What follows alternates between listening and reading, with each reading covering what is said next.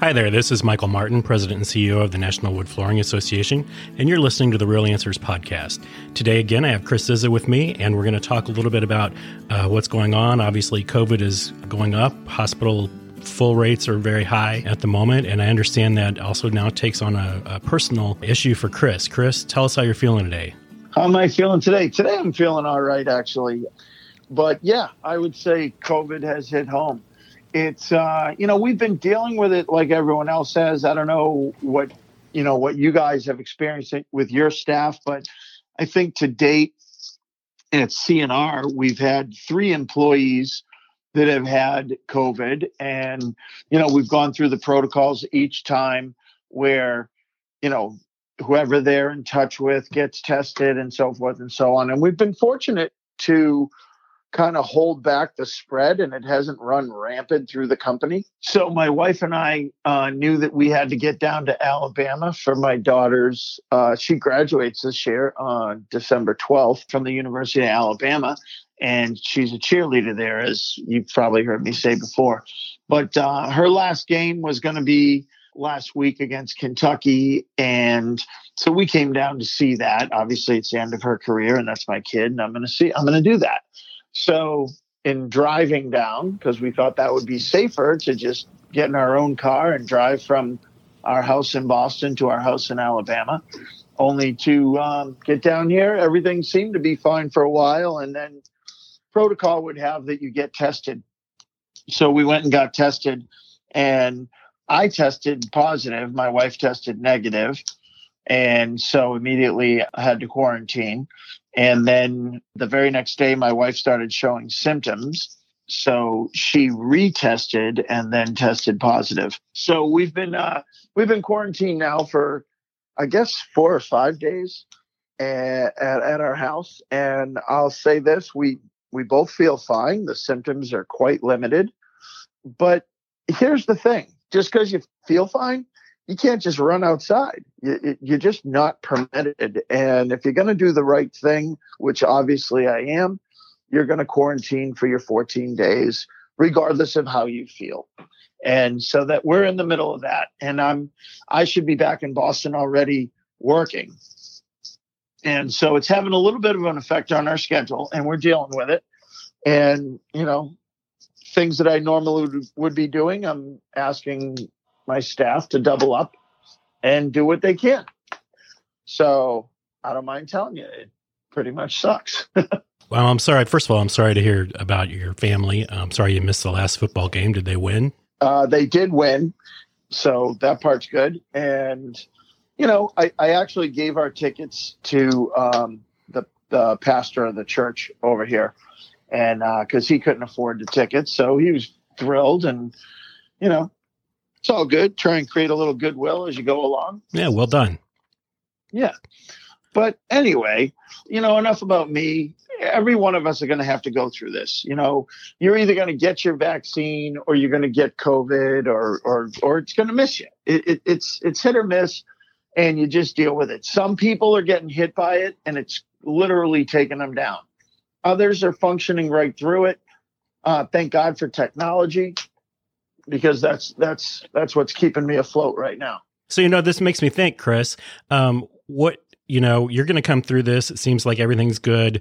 Um, you're on your road to recovery, and you know, once you're done with quarantine, then to some degree, there's actually, I would think, um, a feeling of freedom that you know you've been through it, and and hopefully you're done. Um, I know there's some talk, you know, about uh, second rounds and that kind of thing, but I haven't really uh, heard a lot about that. So anyway, what do you think now that you've been through COVID? You've been dealing with this now for gosh nine months. What do you think are permanent changes that we're going to see in the marketplace? So what what's going to stick around from this COVID era? Well, it, I mean, here's one thing that's definitely, uh, you know, until we find our way back to what is normal, it appears to me that the constant is going to be the ever changing schedule. So when you're running multiple crews, here's what you're going to have a lot of different builders and a lot of different job sites. And so we're out here, you know, we think we're ready to go on a site, and then we find out that they're off the schedule because the plasterers team has come down with COVID and there's a compounding effect to the schedule. So now when they told you they were going to be ready, they're not ready. So then you have to change that schedule. Then the next guy comes along and, and it happens again. And so whereas I think CNR found its way to the top of its market by being so reliable and never missing deadlines and always being on time. I mean, these were crucial things that we demanded of ourselves. And now we, we don't know. Now it's like you think you're going to be ready, or you show up and then they're not ready. So you pull your crew, and then they tell you four days later or five days later they are ready. Only now you can't fit them in. Right. So what's real? You have to be a literal scheduling master of juggling to pull off what's going on in today's world. Am I alone out there, guys? I don't think I am. I cannot be the only guy this is happening to. I also think for a lot of people, there's the the constant battle of um, you know someone in their own crew getting sick or having to shift schedules because of a quarantine, because of those types of things you know, hopefully that piece will go away. But I, there's also a labor issue that there doesn't. Everyone that I've talked with um, could use more people. So if the economy stays the way it is at this moment and continues to grow from for our industry, if it continues to grow from here, um, that's clearly going to be you know a big issue that we're going to have to address.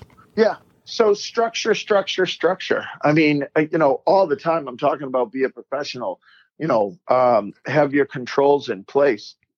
And you know, here we are I mean, our controls are in place and we're constantly being tested. You spend your whole career getting organized and getting it together, and now you're being tested by all these new hurdles that we haven't had to encounter yet. So that's not going to change in the near future. This is this is what's here and now. You know, how fast are they going to get the vaccine out? We don't know. And how how fast is that going to straighten things out for you? We don't know. Are the kids going to go back to school? We don't know. And all of these things are affecting how your crew can produce for you or for their company. And so we we just need to keep plan, planning around it. I think the most important thing you can do is tell your customer the truth. Hey, this is where we are right now, and this is what we can do about the current situation. Yeah, I think that's fair. And what else do you think has changed from a customer expectation standpoint? So, are there things that they're going to demand? Like, you know, we've we've we've talked a lot about how uh, the sample process has changed, as opposed to people coming into a, a, location and looking at, you know, hundreds of samples. They're saying, no, we kind of narrowed it down. We we want we want a medium brown and we want a light brown option. Send us over white oak options and those finishes. And is that that's kind of been the end of it for a lot of people. They've been able to just move forward from there after sending a couple of samples out. So do you think people are going to expect that level of service, or is it going to go back to a little more norm, or which do you prefer?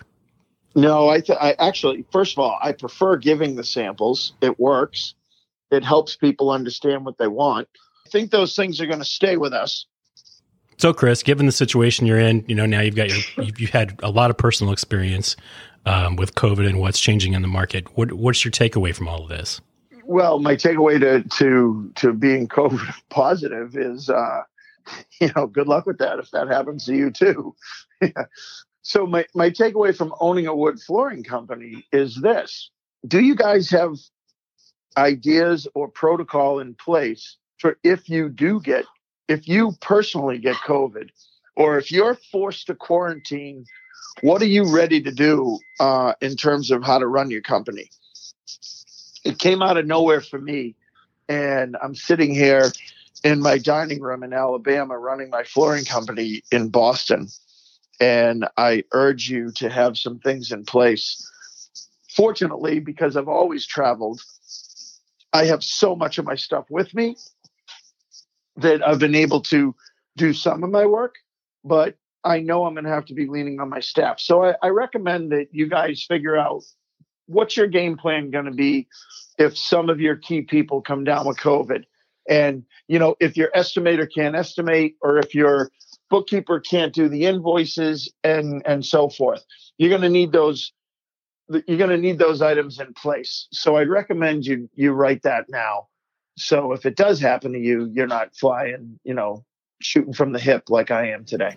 Thanks as always for doing this with us, Chris. We really appreciate it, and you know the, the, the lessons coming from the field I think are very valuable, and you know we've gotten a lot of good feedback on the series. So um, thanks again for being here, even though you're you're quarantined and uh, and not feeling your best.